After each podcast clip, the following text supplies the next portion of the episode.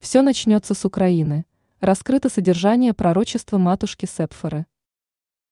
Стало известно, что прозорливая монахиня, жившая в 20 веке, предсказала России.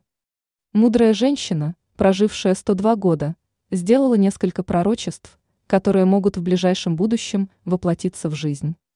Как пишет московский комсомолец, прозорливая монахиня была хоть и немногословна, но являла чудеса при жизни. Кроме того, она оставила несколько предсказаний о будущем России.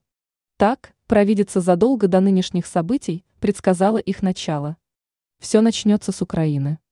Но на нашей территории, в России, войны не будет, утверждала матушка.